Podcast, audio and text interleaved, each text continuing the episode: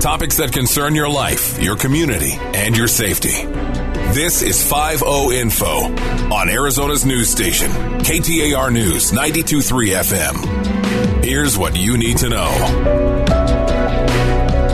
Good morning. Thank you for joining us for another edition of the 5 Show. I'm Jamie Rothschild, the host of the show, joined by Ed, our very patient producer. Want to thank, as we do every week, Bonneville for this time and the Silent Witness program. If you want to learn about making your community safer, please check out silentwitness.org or you can call 480 Witness or you can follow any of their social media platforms. If you submit information about an unsolved felony crime and if that information leads to an arrest, you could get cash, completely anonymous, but cash for that information. So check out silentwitness.org and thank you again to Bonneville. So today we've got a return guest. Um, and I say return because we've talked about leadership, we've talked about uh, skin cancer, we've talked about several things, and everybody who hears you on this show, Commander Chris Eric, always asks when you're coming back. You you have this way that people just want to hear more of you. Has anybody ever commented that they heard your any of your episodes? Only you. And uh, I appreciate that you're such a big fan that you allow me to continue to come back. Every time we're out of guests, you are my uh, my preferred go to. But you know what? I so I shared the skin cancer one with a lot of folks because you spoke from the heart, and then obviously we had some folks in here who talked about the science. Um, that really resonated with people. Uh, I know numerous people, and I and I hope you know numerous people who went and got checked out because of it. Myself being one of them when you share that, and for anyone who doesn't know the story, um, you had a, a, health condition, you were able to get it checked out. It led to treatment. It was it's just a, a, a an amazing story, but it's impacted so many other people. What what experience have you had hearing from others who've been impacted by you? Well, it's been tremendously impactful just because I think as uh, as first responders, we get called in situations, you know, especially here in Arizona with the the Phoenix summers the way that they are and um, and they don't always get checked, and we always seem to, as a profession, put others before us, and so uh, we don't go to the doctor. We've got we're trying to make up time with our families, or we're trying to get to court, or we've got an extra shift at the fire station, whatever, and. I kind of take a back seat. And then next thing you know, and I tell people all it takes is a trip to the doctor and a phone call and your life is completely turned upside down. And so I've been able to try and, you know, you can go one of two paths when bad things happen to you. You can either let it completely overwhelm you or you can try and turn it into, into something good for, for everyone else. And, um, my wife and I have both tried to do that, her through social media and, and me through my contacts at work and trying to get first responders, um, specifically the, you know, the folks in patrol or tactical support bureau were out on scenes for a long time, exposed to, uh, the sun and the conditions with, uh, with Phoenix. And, um, and you know they they talk about how they went and got checked out and they did have you know some form of, of cancer some form of early stage melanoma.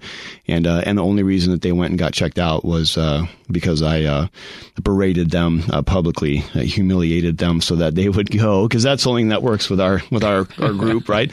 Um, and they would go get checked out and um, you know they owe it to them themselves but more importantly they owe it to their family. So one of the things we talked about because I really do want to talk leadership with you but one of the things I find fascinating about your story is and we we've talked about it previously. I, I think it's easy to say uh, skin cancer, discoloration, or uh, I'm not proud of this, but when I was in high school in New York, I was you know in the tanning beds, and, um, and nothing good comes from that. But it's easy to say, well, that's a, a spot or this or that, and I just cover it up, whatever you do it can be so much more serious. And there was actually a sitcom episode about this. Somebody uh, said, "Well, you know, what do they just pop pimples?" No, that skin cancer can be a life altering, life ending thing, and you found that out. I can't help but think that you haven't saved lives because of the message that you spread to others. Uh, well, I, I, appreciate that, and you can't, you know, we're, you know, it's like somebody who tries to speak educatedly about some of the things that we do and the, the tough decisions that I think first responders have to make. Uh, you know, it's in the same vein of being able to look at something on my skin and go, ah, this is nothing. I'm gonna, I'm gonna hold, I'm gonna see what it looks like in six months or a year, and uh, and I was just in between one year to the next year. Uh, I went from we're to keep an eye on this to uh, stage 3D uh, melanoma, and especially as it as it relates to melanoma, it's it's like an iceberg. It grows downward, not outward. So you can't see, um, you know, the, the the growth of it until they go in and actually take a look at it. So you can't tell just by looking at it, which is obviously one of about four million reasons why I go to professional and have them take a look at it. One of the greatest compliments I can give you is you walked through or are walking through that journey. Not, I mean, you joke about the berating, but it wasn't a lecture, nor was it a look at me. It was a perfect mix of education, encouragement, and then the human side. Like you never seem to shy away from um, yes, you have stuff on your collar that indicates that you are a manager, but you're you're known as so much more as such a such a great leader that when you say to somebody, "I'm only telling you this because I care about you," they they believe it and because it's sincere. How do you develop that, and and how do you say to somebody, "This is what I'm going through." Uh, I want to encourage you to take care of yourself, and I truly do care. And how does that go over with people? Because people, as a rule, can be skeptical and cynical but but not when it comes to you. People know you're a really sincere. How do you convey that to others?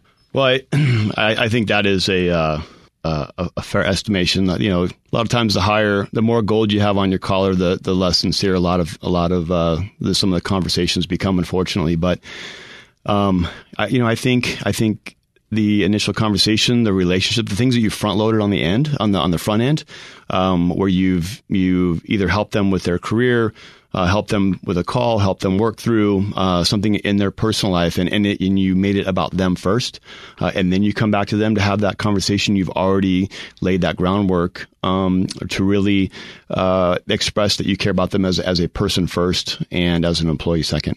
And so, whether it's the corporate world or a chain of command, I think you're right. Whether it's stuff on your collar or a sign on your door, people, the higher you go, those conversations they tend to be more performance based. Yeah. yeah, management based. I'm I'm here to steer and guide.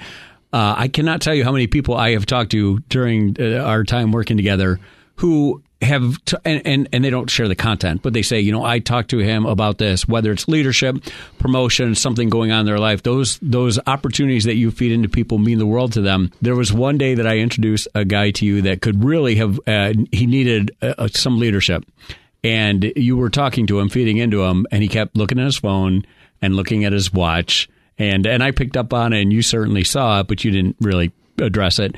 Um, and I told him later, like, hey man, when someone's when someone's pouring into you, you can put that thing face down. But you intuitively seem to value the person in front of you, and you never needed to hear those lessons. To other people, maybe they do need to hear them. You're always wired that way. Is it really natural, or is that something you have to work at? Well, I, I think it's I think it's both. You know, I, I, I um, you know, I blame my parents for every good and bad quality that I have. Um, and so uh, my, my brother and I were both raised in, in a you know a tremendous um, environment uh, coming up to be very very empathetic. Um, but at the end of the day, um, Jamie, everybody's got cancer, right? Everybody has that thing that nobody else knows about that they've got to carry, that they've got to deal with, um, that they struggle with internally. And um, so, anytime that I'm having any interaction, right, there's there's all they the person that you're speaking with, you're interacting with, whatever, they're going through something that either nobody or very few people know about. And I always try and keep that in mind um, when those things occur. And, and you try and seize every opportunity that you have with somebody because you don't know uh, if you'll have that opportunity again. And so, um, uh, kind of having that mindset lets me put little distractions like that aside, we try and do what we can with everybody that we have the opportunity to inter- interact with. And some some people you reach, and some people that you can't reach, and um, you just have to be good with it at the end of the day. Now, this is going to be a hard question for you to answer. When when people have someone in front, particularly someone who outranks them in front of them, and that person seems only to be at that moment concerned with the person that they're talking to, which is who we're talking about right now that impacts people. Has anybody ever expressed to you what that feels like? Because my guess is if everyone just walks away and never expresses it to you, and then well, what's your impetus to keep moving forward? But I hope that people have told you some of the things that they've told me about how you make them feel. Do they ever give you any feedback? Do they ever come back later and say, "Hey, you really made a difference. You changed my life"? Uh, does does that stuff ever get back to you, good or bad? you know, every once in a while, I'll have I'll have somebody reach out, right? But that's that's really not why you do it, and that's not not why you look you look for it, and you do you do those things. But um, where it really comes to fruition is when they get word that something bad has happened to me, whether it is a health thing or whether it's something at work, um, and it's really at that time where you step away from your phone and you come back and there's there's 93 text messages from you know people you've had interactions with, and you don't you don't really realize the power and impact that you've had maybe on other people until something like that happens.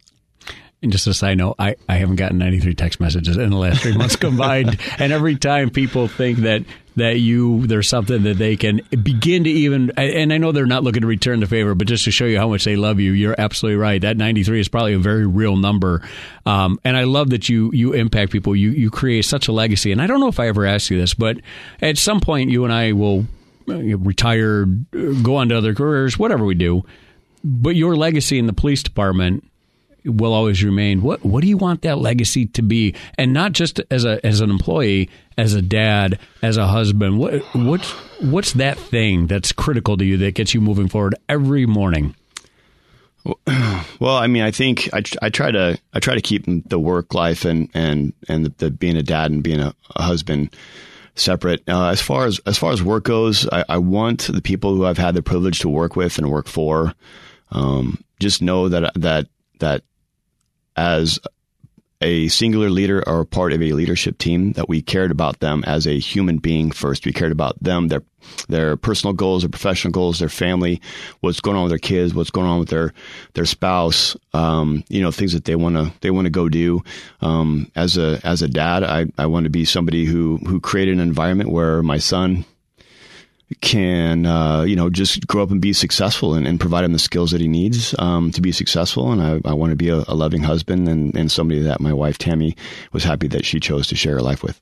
You you you walk the walk. Uh, I can't tell you how many times I'll send you a message. Are you busy? And I think we have this unspoken agreement, as most of your friends do assuming we're friends. And it's look, only call if you're not with your son, if you're not with your wife, if you're sitting home watching TV, I'll call and bother you. Other than that, that family time, that critical time, I don't want my daughter, I don't want your son, I don't want our kids to think, wow, look at all the, the phone calls they made and look how much they worked from home. How we want to create those good um, memories for those kids. And, and I got to say to you, you have walked the walk. Um, there was a uh, interaction you and I had. I said, "Hey, if you get a moment," you said, "We're at this sporting event. Can I call? You? Of course, you can call later. I love that you put your family first, but in your role, that's got to be hard to do. How do you navigate that?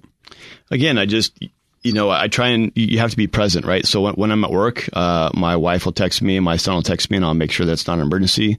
Um, but that person who's sitting across from me in my office, or I, am in their office, or I'm in their workspace, and, and, and we're having that face to face meeting, I make sure that I'm present with them, and I will get back to my family um, as soon as I can. Uh, and then and the reverse is true. I'll look to see if uh, whatever the, the the information is from work. If that's an emergency, then I will I will excuse myself. Other than that, I'm with I'm with my family, and I will get back to the work uh, situation uh, as quickly as I can. And I think if we don't stay present, right, then we're bad in both arenas. And then you know the typical law enforcement story, we end up living in a studio apartment. You know, half of our uh, our salary driving the '79 Ford Pinto, right, and and nobody wants that especially the fiddle part. You you personify something that that I've heard, and it says, "Be where your feet are." So if you're with your family, be with your family. If you're at work, give all the work.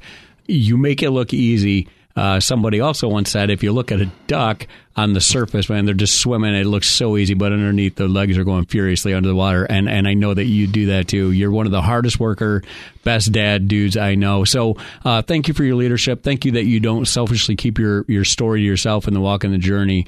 Um, somebody out there wants to be a better leader in the few moments we have left, what do you what do you encourage them to do? Uh, I, I, think just be honest with uh, themselves, who they are. Always continue to improve because the people in your work family or your family family, they deserve the best version of you, right? And and, and be present in, in every moment because you never know you're going to get that uh, that time again with that person. And I appreciate you, Jamie. You're uh, you've been what you do here is amazing. You're a great friend, and I love you, my friend. Oh, I Thank you. I love you too. That's going to be hard to, to close out. I appreciate you. Uh, thank you to Bonneville for this time to Ed. And thank you to Commander Chris Eric, who is not just a commander, he actually is a friend. So thank you that you always pour your heart out and you're real with people. We appreciate you. We love you, brother. Until next week, stay safe. You've been listening to 5 Info on Arizona's news station, KTAR News 923 FM. For more about Silent Witness, go to silentwitness.org. That's silentwitness.org. Or call 480 Witness. That's 480 948 6377.